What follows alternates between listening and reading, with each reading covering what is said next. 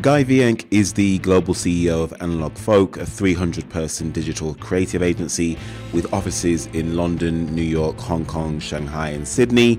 Clients include Nike, Diageo, BT, Tommy Unilever, and more. He was the former managing director of AKQA New York, then VP of International. He joined the agency when they just had 20 people. They opened 10 offices and worked with some of the most iconic brands of the last 20 years. They sold the agencies to WPP for an estimated 500 million pounds. This is really a masterclass in getting people to align around a common vision and using your EQ, emotional intelligence, not your IQ, to turn around a failing business. We discuss growing a global innovation agency, how to turn around a failing business, how to win new business, the crisis of innovation in marketing, and running small agencies and much, much, much larger ones. Enjoy the chat. Guy Wieynk, welcome to Dot Innovate. Uh, thank you, Nathan. Uh, that's quite an introduction. So uh, delighted to be here, and uh, yeah, just delighted to catch up. Well, most importantly, have I pronounced your surname correctly? Not bad. Okay. Not bad. It's Wieynk, but leave it as Guy. It's okay. a lot easier. Don't worry, I've been called far worse. Great stuff. well, thanks for being on the show. You you've had a fantastic uh, career and, and, background. We'll get into that in a, a, lot more detail a little bit later. But you start your working career as a professional windsurf instructor before becoming a researcher for Capital Radio in 1995. That's not the typical background of a $10 billion CEO of Publicis, is it? no, maybe not. But I did have a good suntan, I guess, which was a good starting point. Sure. So, uh, but equally, I guess you know, at the end of the day, there were some things I learned in that time, and uh, you know, you uh, you're effectively running a business. I was running running a water sports business, and mm-hmm. uh, yeah, I needed to make sure we uh, were profitable and we had some happy clients. So there are some loose similarities, but I will mm-hmm. admit they're pretty loose. yeah. What What did the Capital Radio experience give you in 1995? Yeah, uh, gosh, that was what I mean. Again, great place to work. We, yeah. You know, have really good memories, um, and it really taught me the importance of data. Really taught me the importance of insight. But I guess, you know, I guess the most important thing is it taught me how to use data to uh, push a point of view or an argument. Mm-hmm. So my role there was to effectively write the sales presentations for the sales team. So I would have to convince, for example, a hair care product why radio was right, and I'd have to do that through data. So some good learnings right. there, and we I had a great time. Ah, really, really interesting. Well, you've your experience ranges from sort of smaller agencies to sort of some of the largest in in the world, and we'll get into that uh, in more detail a little bit later because you set up your own agency recently as well. Um, you fast forward a few years, you joined AKQA in 2000, which was the start of a 17 year career. Uh, you held senior roles from account services director, managing director of the New York business, and VP of international. Um, and you were at the company really at the beginning of its growth. I think there were roughly 20 people there at the time. Talk us through what the company was like in those early days and what role did you have in what the company eventually became? Yeah, thank you. So, yeah, it was a, a great place actually. And uh, I remember my first day, I, um, I I got there and uh, I thought I was going to work on one piece of business. I ended up working on another. And I sat next to this really nice chap, and he said, "You must be important because you, um, I've been told to set up your machine for you." So I guess right. you know it really was at the early days. We, huh. um, you know, there were about twenty of us, uh, and it was an amazing environment. Yeah, and and and again, I, I try and always look at these things and say, what will I take forward? Because when you change roles, you have a really good opportunity to reinvent who you are and review how you approach things. So I'm always looking to um, improve or optimize. And I think, you know, AKQA, whilst we didn't realize it maybe in the early days, uh, it was a very empowering environment. You would just set yourself a goal, and you, if you delivered it, you know, the, the organization just let you move forward. Um, so it was very, very empowering and, and great fun and led to some uh, amazing experiences. Hmm. reverse side of that, I think you also have to remember with a lot of these things, it's about timing. And um, the agency was just at the right time. It had the right leadership um, yeah, right time, right, you know, right place, basically. Hmm. So when you say right time, what do you mean? What what winds were changing, either yeah. in the business environment? Yeah, why was it the right sure, time? Sure, sure. So I mean, this is God. I'm really showing my age here. So this is, you know, this is kind of pre modems. You hmm. know, pre broad. Well, modems were obviously around, but it was pre uh, broadband, and we are all waiting for broadband. Pre broadband. So, yeah, a, a long no, time ago. I know, I know, I know. Should just erase it from my memory. But um, so you know, but there was definitely a shift, and you got to remember we were moving in. You know, it was the it was the dot com kind of boom mm. kind of period. Mm-hmm. So there was a lot of activity in the market, a lot of people looking forward, and you know, whilst a lot of those businesses went under, you know, when the when the bubble burst. Mm-hmm.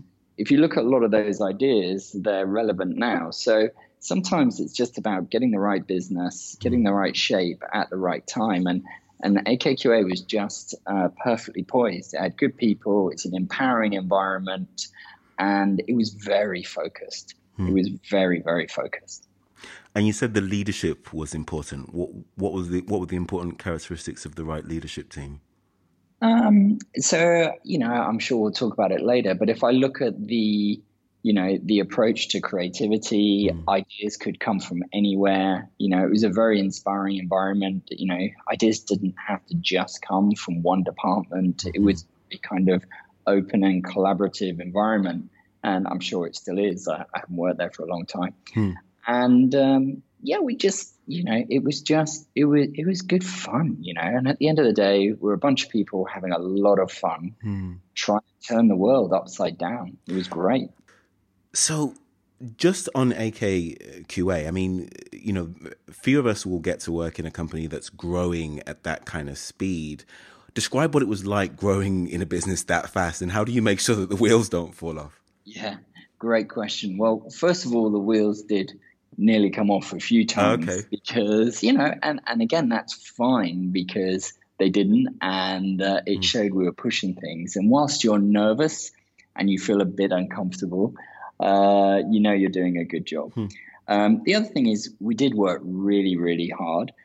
But again, with the benefit of hindsight, I, I don't think we realized we were making big decisions that we were actually making. So hmm. maybe we were blissfully unaware hmm. of uh, the decisions we were making because it was very logical. But uh, it was a very empowering environment, as I said before. And ultimately, it was you, you always felt confident. So you knew if you walked into a room and all five people said we could do something, deep down you knew by hook or by crook you could make it happen. Huh. It's a great feeling to have. Quite, quite fascinating. AKQA was more of a an ad agency at the time when you were initially sort of working there, and then you helped it become a digital agency over over that time. I imagine that kind of change would be a little bit that sort of big change would be met with some resistance or fear from the people that are already there. How how did you manage that transition? Yeah, well, I think first of all we have to be clear on geography there. So um, AKQA in London was always a digital agency, but AKQA in San Francisco was originally uh, a through the line agency. Right. Okay. Citron, Haligman, and Bedecarré. Uh, and again, to Tom Bedecarré's credit, he he realized the future was in digital services and um, replaced. You know, he he was the founder, and he replaced the name, you know, above the door and replaced it with AKQA. So a lot of respect to him. He saw the future in digital, and then we just had to work together on changing the the way the agency worked, changing the approach, you know, evolving the people, not changing everyone, but mm-hmm. just changing a few roles. You have to be patient, and and again, I think I learned that, and Tom was very, uh, very, very good to me in that. In that, I was a little bit, you know, I was young, I was quite aggressive, and mm-hmm. he just, you know, taught me to take it a bit easy, listen to others, and evolve the product offering. And that's exactly what we did.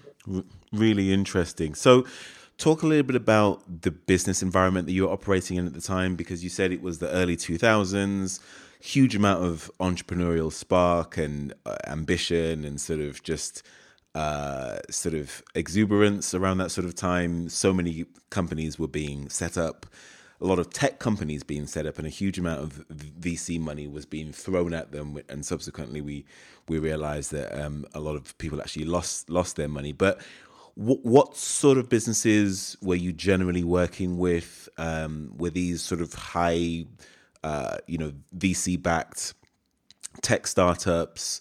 Uh, were they sort of more traditional bricks and mortar businesses, uh, retail businesses, etc.? Talk about the business environment.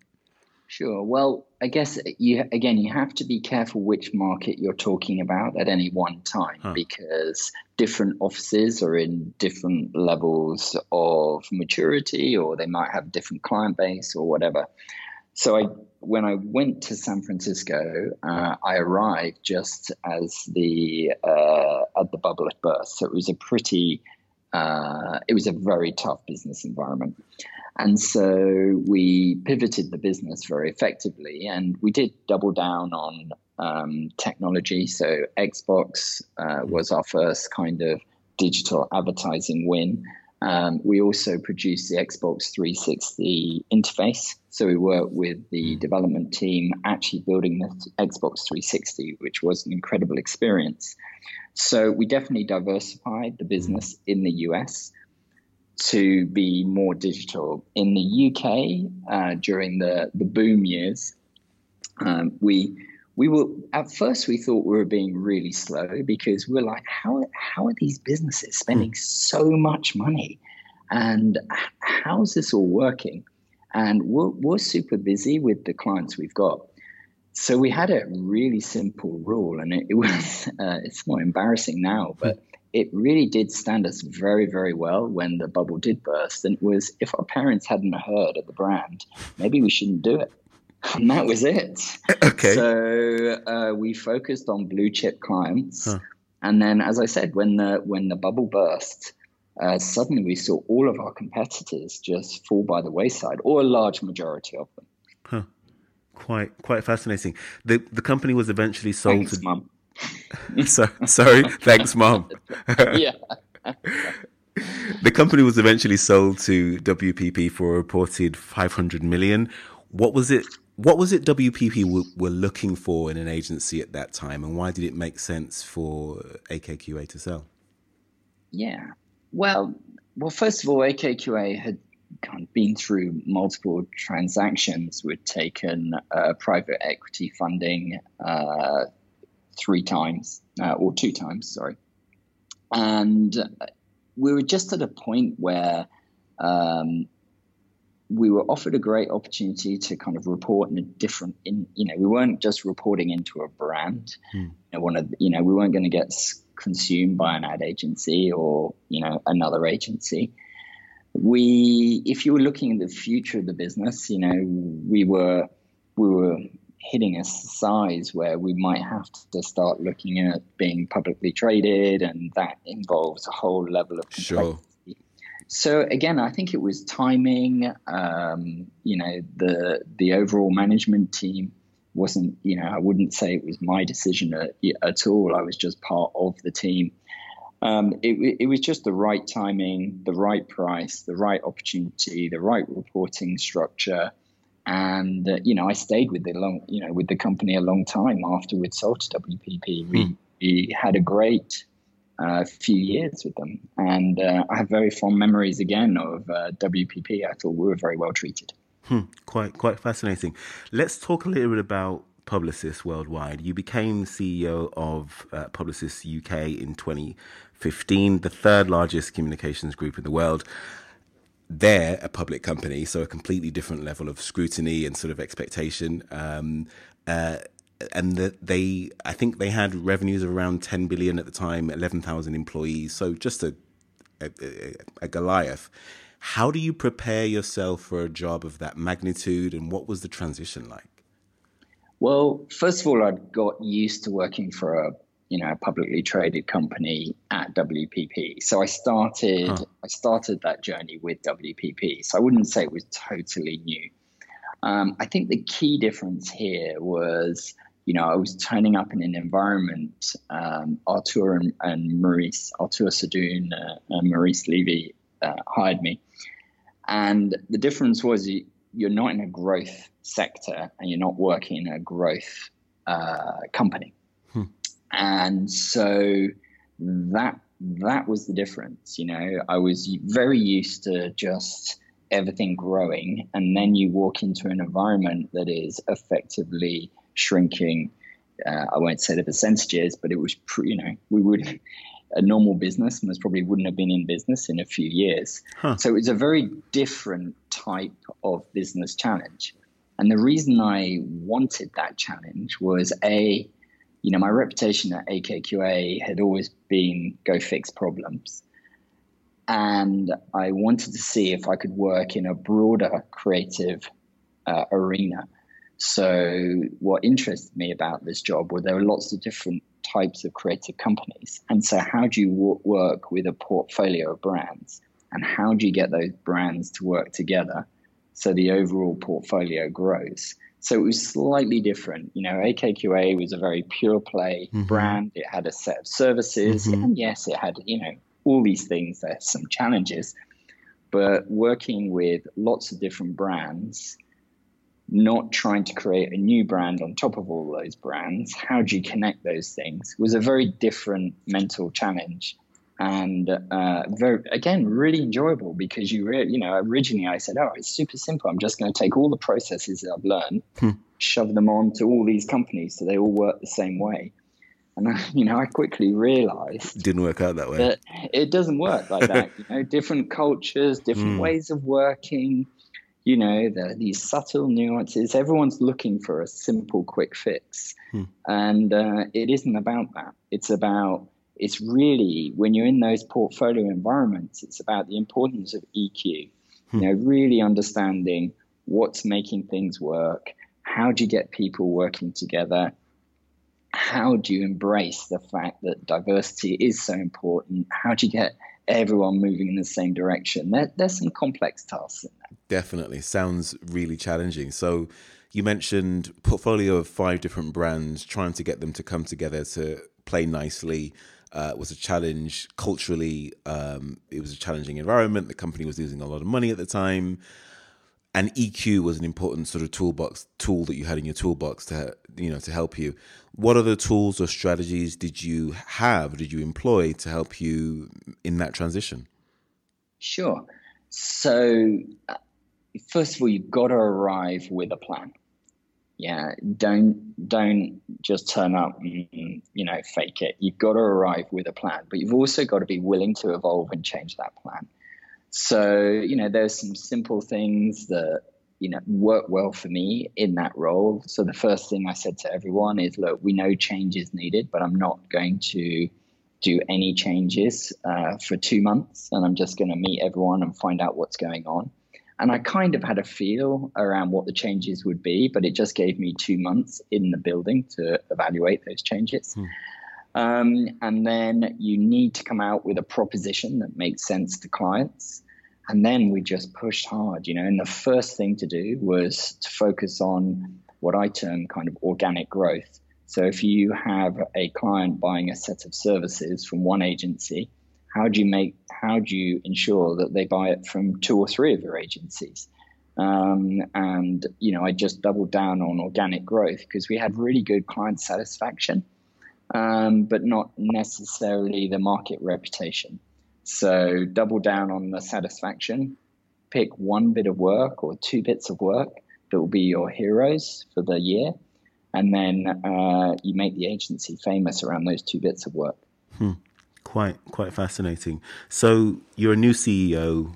You come in with a plan. Obviously, you say that there are no changes for two months or or whatever time period that you that you specify. How do you get the rest of the team or the employees or the key management team to sort of buy in to your vision and your plan when you're effectively saying, hey, what you guys have been doing has pretty much been wrong. Let's start over and let's do it again? Yeah, I mean, that's always the challenge. And, uh, um, you know, sometimes I, I admit I've handled it well and maybe not so well. But at some point in your mind, you have to know like are the are this is this team on or off the bus? And i, I use that hmm. analogy in fact when i left publicis it was my leaving card. Hmm. so um, but you have to just at some point you just give yourself a timeline and force yourself to work to that timeline because otherwise you have a tendency to make excuses. Hmm. so i just said right i need this team to be form you know a high performing team. I need a high performing culture.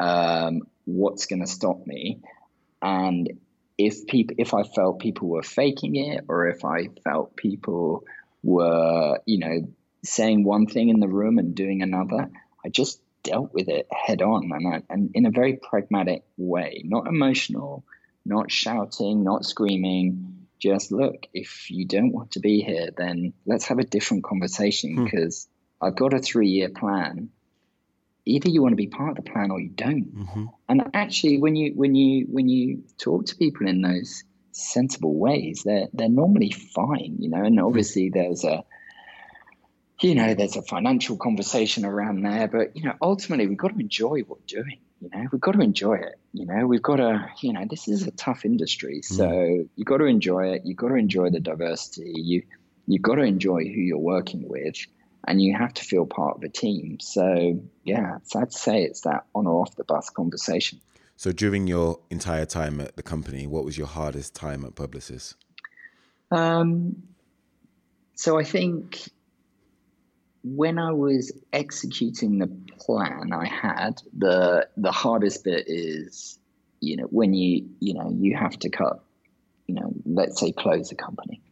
Uh, that's that's tough, you know, because you don't know the individuals in the company. You don't you you don't know their personal situation. Mm. Um, it, it's really really tough. So obviously that's not enjoyable. But out the back of that, you know, we saw tremendous success. So I think it was the right thing for the business. But for me personally, very difficult.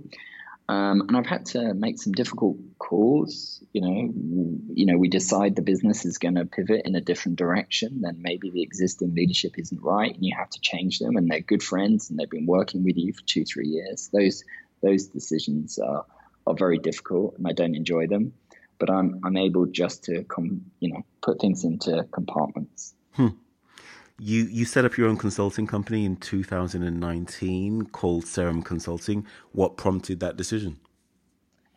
Yeah, so um, I was at Publicis, and you know, I going on going back to your previous question a bit. Uh, what you can't, what you can't. There's no point in worrying about what you can't control, mm. and uh, there was a you know when you have a plan and you can execute your plan it's fine. But ultimately at the end of my time at publicis we i was kind of like look i want to do this. I feel my job is kind of done. Then um, you know i want to go back to my roots which is effectively you know digital innovation. So i left publicis and Arthur was great you know as was annette king. Uh, it was just a pragmatic conversation. So I decided, right, I've got some time in the garden. What I don't want to do is still be in the garden in six months' time and not have done anything. Sure. So I said, right, let's just set up a company. Let's set up a, a website. Let's do all the stuff you need to do, all the admin. And then if I never use it because I decide to get a job or I get a job or whatever, then fine, but at least I've done it. So I kept myself super busy for three months setting everything up. And then uh, uh, again, through, um, you know, through my network and, you know, I, I, I seem to build long lasting relationships with clients. So an old client of mine asked me to help out on a consulting, you know, project. And I went, oh, okay, maybe you should do this. And he said, well, will you do it for me? Because, you know, asking for help versus paying someone to do it, two different things. Mm-hmm. And before I knew it, we were up and running, and I was building an agency. And uh, Serum was alive and kicking, and I had a consultancy working on digital business transformation services. Wow. So what was it like going from the size of a Publicis to your yeah, own sort of yeah. consulting firm? What Having everyone to help me do right? everything. And to doing, everything myself. by yourself.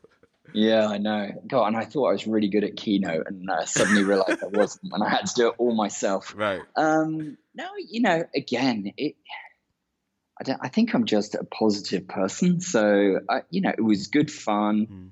I well, it still is good fun because I'm still very involved in it. I just like solving problems, mm. and uh, yeah, it you know I was in the US a lot. I was traveling a lot. Uh, I was working really hard, you know, and, and, I just worked with people I liked, and my network of uh, colleagues I'd met over the last twenty odd years. Mm-hmm. So I think at one point there were about eight or nine of us and we were just having a good time. We were getting paid well, and um, I ran a very very transparent kind of because these are these are my friends and my colleagues, mm-hmm. and so it was a very transparent kind of partnership agreement. And uh, yeah, we all had good fun. We all did good work, and the client was really happy.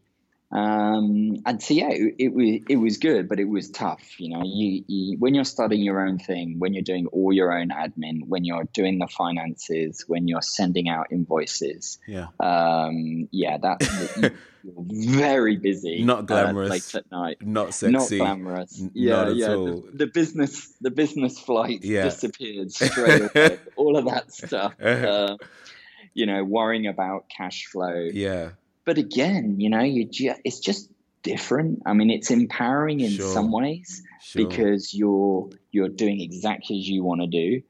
Um, uh, equally, working in a big company, you know, doing tons of reporting. Mm-hmm. You know, loads of that stuff is administrative. Mm-hmm. You know, dealing with all the politics. You know, they so there are pros and cons of both, and individuals just need to decide where they want to be. Where do you prefer? Yeah, great. If you had to choose. So I guess, you know, it kind of leads me to AnalogFolk. Hmm. So I, I met the team at AnalogFolk. They were really impressed with what was going on at Serum. You know, I love the culture. And so, yeah, you know, and they said, look, we'd like to to effectively buy the company and, and have you be our global CEO. Huh. So I was wow, okay, so I've gone from eight people to you know 308 in, 300. in, in a yeah. Well, basically, because AnalogFolk's about 300 people. Wow, phenomenal. so um, you know, I, and I think I, pref- I I definitely enjoy um, the you know the independence that we have. Yeah. Um, I mean, know, it, it, I, it's not a Publicis, but it's definitely still a, a very big business yeah, it's a big business, but we we we live with our own results. Mm. So uh, you know, I, I, ran in fact a board meeting the other day, and we were going through the numbers. And luckily, the numbers are great. But I was thinking, wow, if the numbers were bad, mm. I'd just be shouting at myself in mm. the hmm. mirror. You know, because it would be like this isn't good enough. So sure. you know, it takes a lot of that pressure away. Um, because we can just do what we think is right. And if you look at the the culture of the business, you know that's very much you know you, you can feel it in the organization. So mm. yeah, I definitely I definitely prefer being in uh, digitally led companies, um, and I definitely like you know working in in this kind of more independent kind of environment. Interesting. So let's talk a little bit about analog folk then, because you said that in 2009 you became global CEO. Um, your purpose is to help brands use digital technology in ways that make anal- the analog world better. Give us an example of what that means. Sure. Well, first of all, it was 2019, not nine. So. Oh, is that what I said? Uh, yeah, yeah. all right. Yeah. Just aging you there. Yeah, aging me again. God, I'm talking pre-broadband and now. now. So, uh, yeah, you know, uh, th- there's a bunch of work, and that's what really, you know, really what I found interesting about AnalogFolk. Um, you know, it's it. You know, brands are increasingly looking for purpose. It's very well documented, and I feel AnalogFolk can really help them deliver on that purpose. So, if it's financial literacy, we work with a big bank to help uh, families improve how they manage their money, how they communicate about money with children, how they encourage children to save responsibly. If you look at health, mm. we're working with one particular client in the US around how do you improve your overall health and well being, you know, through diet. If it's more training, we'll, we'll, Nike is one of our clients, and we're helping uh, people train better. Huh. If you look at entrepreneurship and business, um, we've done programs where we've empowered uh, young entrepreneurs to make their dreams come true. So I think there are lots of examples of it around the world, and um, yeah, I'm super excited. the The new business pipeline is really, really strong. Mm-hmm. We've got, as I said, just over 300 people uh, six offices and, and a great client list. You know, you've got Nike, BT, Diageo, hmm. Tommy Hilfiger, Unilever, and the list goes on. Just said, on the list. Pipeline is super, super robust. So, what's to love? Phenomenal. So you talk about a new business. Um, how do you think about business development? Is it based on the strength of the brand or uh, direct outreach? How do you think about winning new business? Yeah, uh, really good question. And in, and this, I learned a lot of this from Publicis actually, because at AKQA in the early days, we relied on the phone to ring. And our hmm. new, my personal new business strategy was, you know, say no once because we'd inc- improve the conversion rate by about 20% hmm. if they said, oh, please. So, Publicis, I didn't have that luxury. Um, so that was way more about thought leadership, mm-hmm. events, so I'm I am very I'm very passionate about brands marketing themselves. Um, I think it's important they bring thought leadership to the to the fore, mm-hmm. but equally they just got to focus on the work, do good work, and everything falls into place. Hmm. Yeah, pick one or two hero case studies, do great work. You'll hire against that work. That will drive your new business pipeline. Everything is driven around work. And I would rather focus on doing great work than worrying about some league table or something like that. I think that's a bit of a diversion because you end up, you know, going, oh, they're the top client when it comes to, you know, top agency, mm-hmm. sorry, when it's a new business. Mm-hmm. have no idea how those league tables are formed. Sure. Because, you know, uh, uh, you know, sometimes you can't talk about the win if you're working on a building a new business for a client. Right. You're under, you know, strict NDA. So I, am not, uh, for me, it's about do great work, let the work do the talking for the agency, and you will find clients will, will gravitate towards that work. Hmm, quite quite fascinating. So, thought leadership, events, uh, awards, all of those things play a, a, part in sort of building the brand and sort of uh, enabling the phone the phone to ring. But ultimately, it's around doing great work um, that enables you to uh, to be seen in the marketplace. That's so. So just to put all of this into the picture, what does a typical day look like for you? Yeah, yeah. Uh, yeah, that's a that's a tough one. is there a typical day? There isn't. I don't think there is one. No. I mean, uh, you know, it depends what kind of business you're running. So obviously now running a global business, you know, I do a lot of calls with Asia in the morning and uh, a lot of calls with, you know, uh, out, uh, with Amsterdam kind of mid morning and then late at night with uh, Asia. Uh, sorry, sometimes you have to catch Asia on the reverse side of the the time zones. Mm-hmm. So um, yeah, I I kind of try and do my kind of global stuff two days a week and then focus on the rest of the business stuff uh, the rest of the time. So mm. I wouldn't actually say I have a standard week because it depends if uh, if I'm traveling. I do a lot of traveling. I mm-hmm. think I did about 35 flights in uh, three and a half months. Oof, so that, that carbon you know, footprint. Was, yeah, that carbon footprint wasn't great, but it was the only way I could understand the business. So, sure. um, so yeah, so mm. I I can't say I have a, a set routine, uh, but I think I'm I'm not great with routines, and uh, I'm sure you're going to ask me what I'm not so good at, and w- what I'm not great at is just running a process.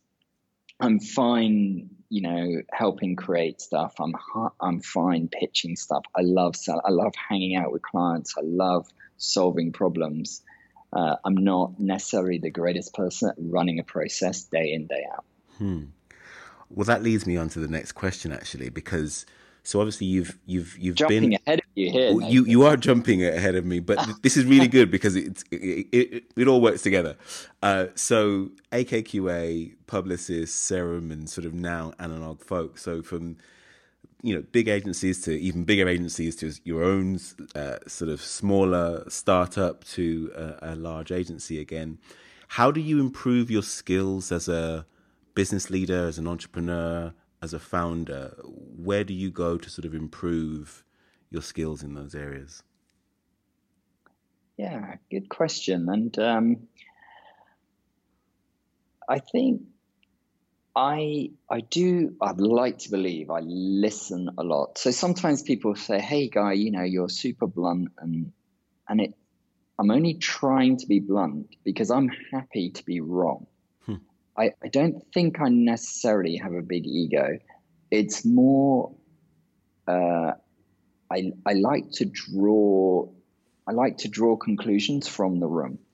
And so I, I find it easier if I'm blunt, and then people can say, hey, what about this? And we evolve the conversation from there. So um, I think I, what I've learned is you've got to listen because half the time the people around you are way better at the at the job in hand than mm. you might be. Mm. So you're paying all these people, you know, you might as well listen to them rather than just stand there, suck the oxygen out of the room, and tell everyone what to do for my hour. So I think I would say that's my approach. Um, I don't know if that answers your question. It really, it, it really does, and uh, I can't tell you how many other uh, founders and, and, leaders have said a, a, a, very similar thing around listening first and the importance of listening to the room. So uh, yeah. yeah. couldn't couldn't agree more. You gotta. Um, so so let's talk a little bit about the advertising industry this is a super hot topic right now, but you know, are we facing a crisis in innovation and creativity? Ad agencies often focus a lot on data, but sometimes they sort of strip humanity from the data, and, and as a result, we have very one dimensional advertising where we're not necessarily thinking about the consumer all the time. So the question is Has the industry lost that creativity and curiosity? Yeah, great question and a really hot debate in the industry. And I think the, the first thing to do is have a look at the wider context of the marketplace. So if you look at advertising spend per se, I think it grew something like 2.9% last year. People are predicting it'll either be flat or slight decline this mm-hmm. year, driven uh, primarily by changes in Asia. Mm-hmm. But what is really important is uh, the digital advertising spend now is over 50%. I think that it breached the 50% mark last year. Huh. So whatever happens, you have to have a very good, strong digital um, uh, proposition. Now, I, when I look at the advertising agencies and how they're grappling with data, um, I, I, I've worked in one, and I think advertising agencies are just having to redefine themselves um, because they're brilliant at brands. They're brilliant at talking about brands. They're brilliant at articulating brand values. Um, but now we're seeing, you know, the wider eco marketing ecosystem grow. So I think there is a danger that we just drift down this uh, programmatic kind of route, but then there's more importance than ever on the agencies to create messaging that stands out because you can do it. Hmm. You can do it because brands need purpose. You need to articulate that purpose in the right way, and you can do it. You know, Heineken, mm. Worlds Apart, mm-hmm. Uh, did did phenomenally well for Heineken and for uh, Publicis as a whole. I think got something like two billion impressions, and it, the idea was born in uh, in the UK and suddenly went global. It was covered by you know, CNN. So you Fantastic. can. well, let's talk a little bit about that. It's I... easy to drift straight into the numbers. You need to use numbers to drive insight as well as measurement. 100%. Well, you mentioned the Worlds Apart campaign. Let's talk a little bit about that because that was a campaign that you were involved in in Publicis. Um, and that was the social experiment aimed at getting people to focus on the things that unite us rather than the things that divide us. So it was a campaign for Heineken. Uh, and the campaign features sort of real people. It puts pe- two people together, strangers, meeting for the first time, and they are sort of divided by their beliefs. Um, and then the idea was sort of what happens when you bring people together, you know, a feminist and an uh, anti-feminist, or a climate change activist with someone who thinks the uh, the whole idea is just not not true. Um, yeah. Talk about how that idea came about, and and what impact did it have? You were you were starting to describe that. Yeah, so um, it's a dangerous, you know, it's a dangerous area uh, to play in, you know, right. because you know you can, you know, lots of brands have had missteps when they start dealing with uh, political issues. So Definitely. there was just something about it, and it goes back to this nervousness. It, earlier in the interview, you were saying, you know, the wheels never came off, and I thought, hmm. well, they nearly did a few times, and we were, you know, we took things to the edge, and I don't know, we just all felt really good. The client was super brave mm-hmm. as well. Um, and it broke so many rules, you know. It was long form. Everyone said, no, do short sure, form. That's sure. the only thing that works. Right. 30 seconds, um, one minute. Right. Yeah, yeah, you know, and, and we just, we broke all the rules. We mm. backed ourselves. The client was incredibly supportive and um, you know we we all invested heavily. I mean that piece of work, the amount of time and effort it took, and the psychology behind it, and choosing the people, and you know huge risks. Um, but you know what? Out of risk come great things. You know, doing great work isn't always easy. Mm-hmm. You know, you've got to be on the edge of your sure. seat. So um, yeah, and I'm I'm super chuffed with the results and you know, I can talk about the impressions and I can talk about how it was on the news and on the telly and I can talk about how, yeah. you know, um, Perez Hilton and Jennifer Saunders tweeted about it. Oh, wow. But you know what was more important? It was when I came home and I was chatting to the kids and one of my uh, sons said, well, Dad, we were talking about society at school today, and they used the Heineken film wow. as part of the syllabus. Um, and you're like, do you know what? We've made a goddamn difference. And uh, so I found that really, really empowering, uh, nerve wracking, fun, emotional, um, and super chuffed with the results and, and, and super happy for the team. Everyone who can put that on their portfolio, uh, hats off to them. Fan, fantastic. I, I, can't let you go without asking a, a Brexit question and a DNI question as well. Uh, right. So, okay. so even though we have seen a lot of progress in, in recent years, representation of women and minorities at the highest levels in leadership, especially in the in the advertising and marketing industry, is still lacking. Is the industry doing enough, and, and what more can be done? Well, until we have equality and balance, we've not done enough. So there's your answer to the first question. Mm-hmm. Um, and you know, we we all as leaders, we all have to take it very seriously. And um, you know, there are techniques you can you can undertake, and even as a smallish business, um, we're, we're, doing those. You know, blind CVs. Mm-hmm.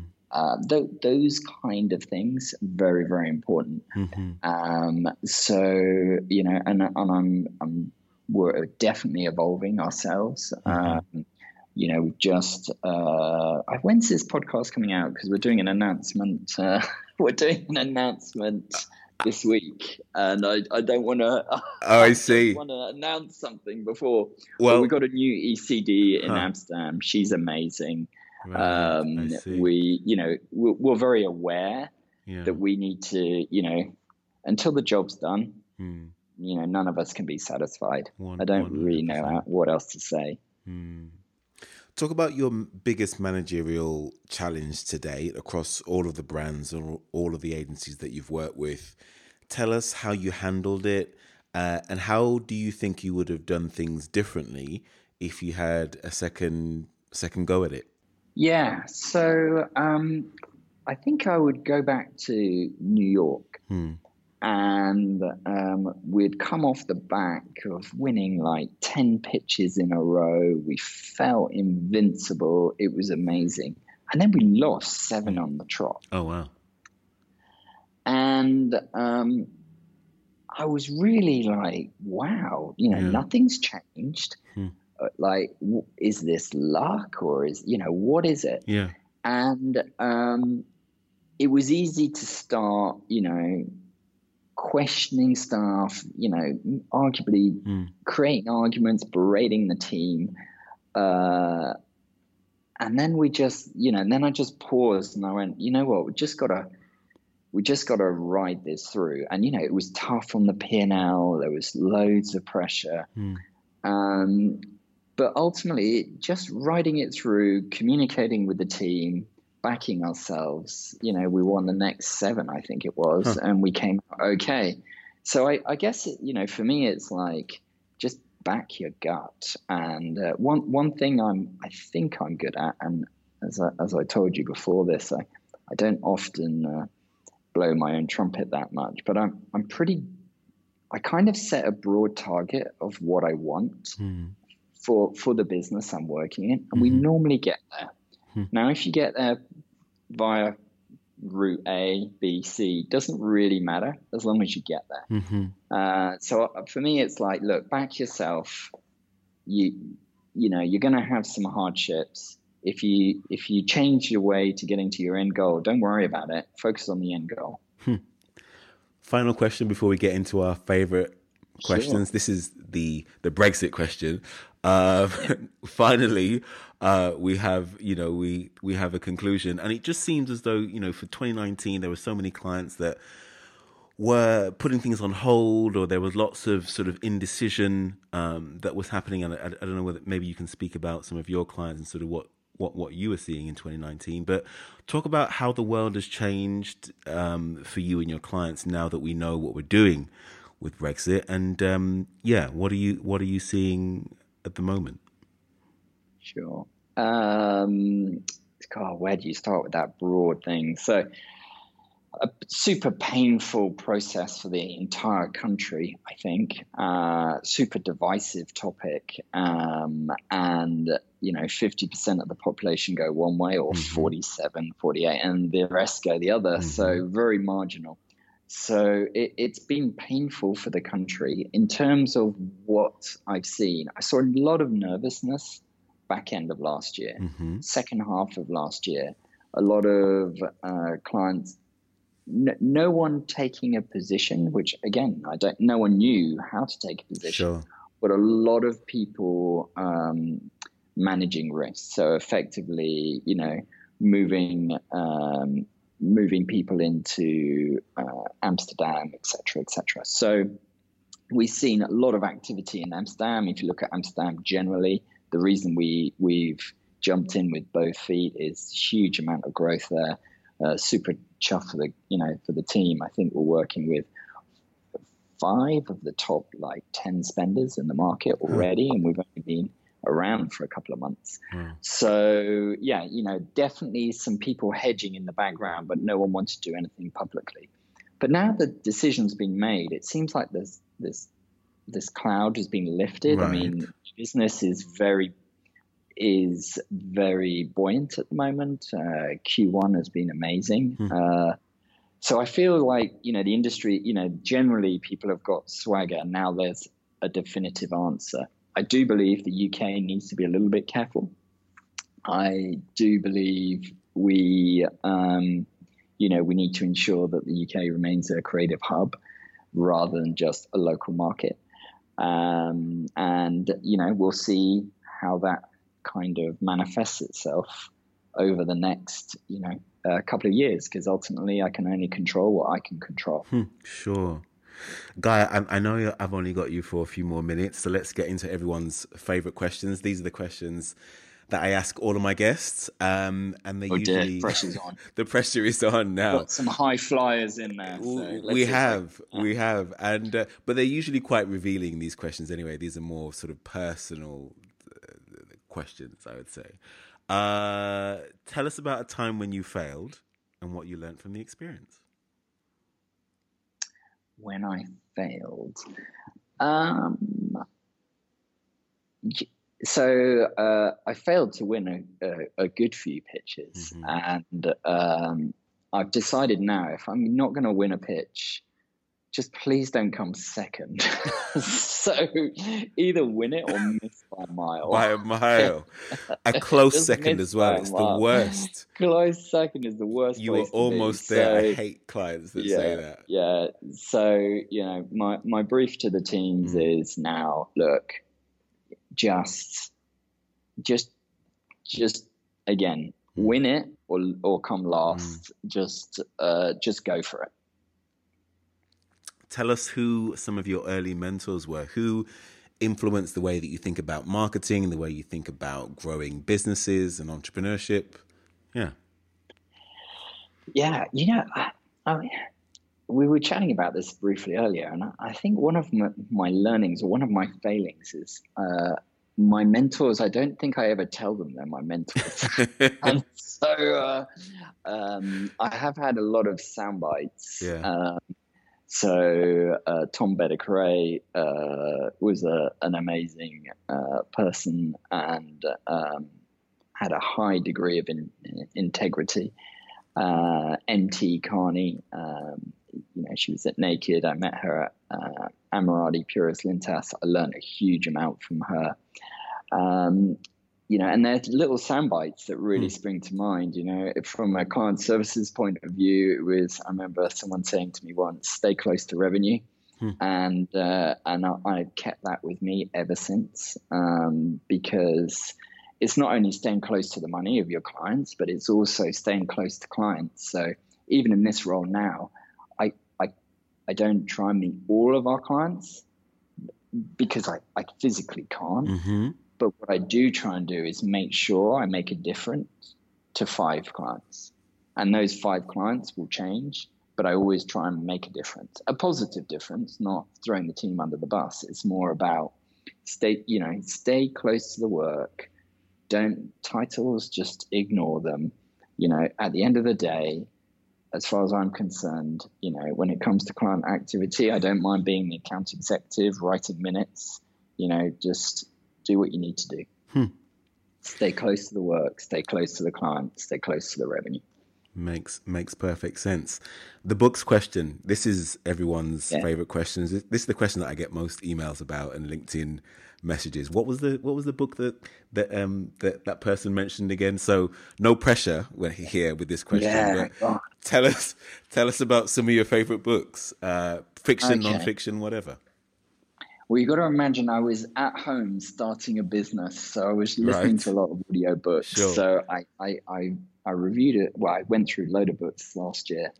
So I, maybe I need to categorize them. I don't necessarily have a favorite, mm. um, but uh, I really enjoyed Shoe Dog. Um, Great you know, the Nike story. The Nike story. Uh, I, yeah, I, I really cried. enjoyed that. I actually cr- yeah. cried at the end of it. Yeah, so good. I mean, you know, an amazing story, always on the edge.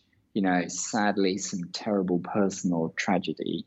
Uh, yeah, great, great book. I enjoyed that. Mm. Uh, I enjoyed, you know, from an educational point of view. You might not believe, but everything he writes. But Scott Galloway's The Four, I thought was quite ah, good. Okay. That was. I haven't um, read it. Yeah, uh, but I love Scott yeah. Galloway. All the stuff he does. Yeah, he's a personality and a half. Yeah, I love he his is. I mean, the Pivot podcast. If you don't listen to it, you should do. Yeah. Um, then what else? Everyone lies is really interesting everyone when you look lies. at the power of data and what you know. Everyone lies to everyone, but you don't lie to Google because huh. you search for what you search for. So if you want an interesting, thought provoking hmm. book around data and statistics, everyone lies. And if you just want to have a few laughs, yeah, I can't make this up by Kevin Hart. He's just a funny guy. So if you want to switch off, if you're a bit depressed about That's what people different. search for on Google, right. go for Kevin Hart. Okay okay, all right. You that's that's a very eclectic uh, sort of uh, yeah. uh, variety of, of, books. You can um, tell I'm in different moods for different yeah, things. Sometimes really learning, sometimes relaxing, yeah. sometimes I don't know. What's what's been the biggest takeaway from Everyone Lies for you? Uh, whoa, great question. Um, the well, basically everyone lies. Uh, yeah. So um, I think it, it kind of just demonstrates social media behavior. So effectively, you know, and it's well more digital behavior. You know, don't don't believe what you see. Mm. Um, you know, everyone paints this incredibly rosy picture deep down.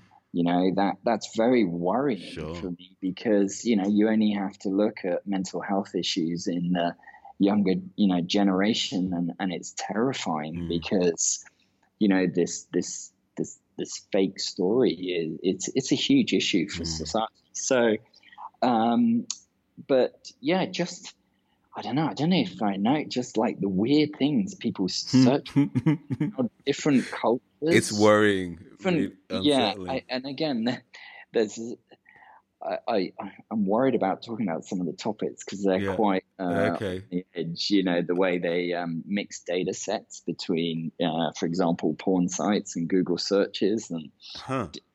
just just it, it's quite it's quite uh, enlightening. Okay, that's that's a word for it. Search for different things, but again, that's, that's suddenly making myself sound uh, very good. it's just very ins- insightful, yeah, insightful. How the the truth of what we're looking for is very different to the truth that we all talk about. Okay, it's it's added to the list. Thank you very much for that, as well as Kevin it's Hart's book. My pleasure. awesome. Yeah, yeah. Leave that to that. That's, that's listen to that in the car. uh, All right. What's the Thank most interesting? What's the most interesting thing that people don't know about your background? Oh wow! Well, now you've told everyone I was a windsurf instructor. You've right. blown that. Right. So, uh, what don't they know about me?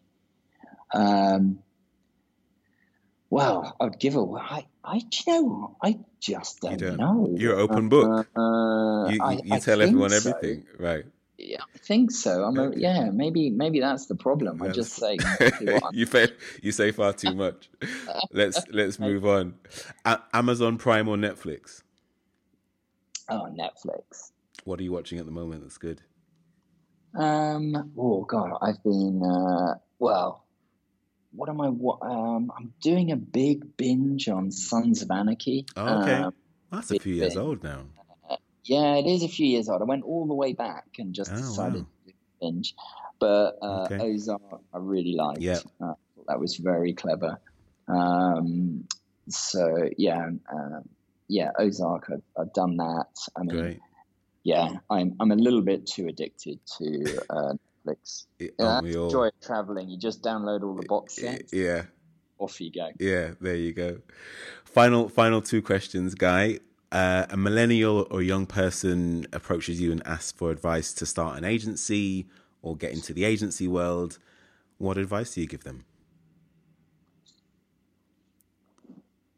Um, just follow your gut.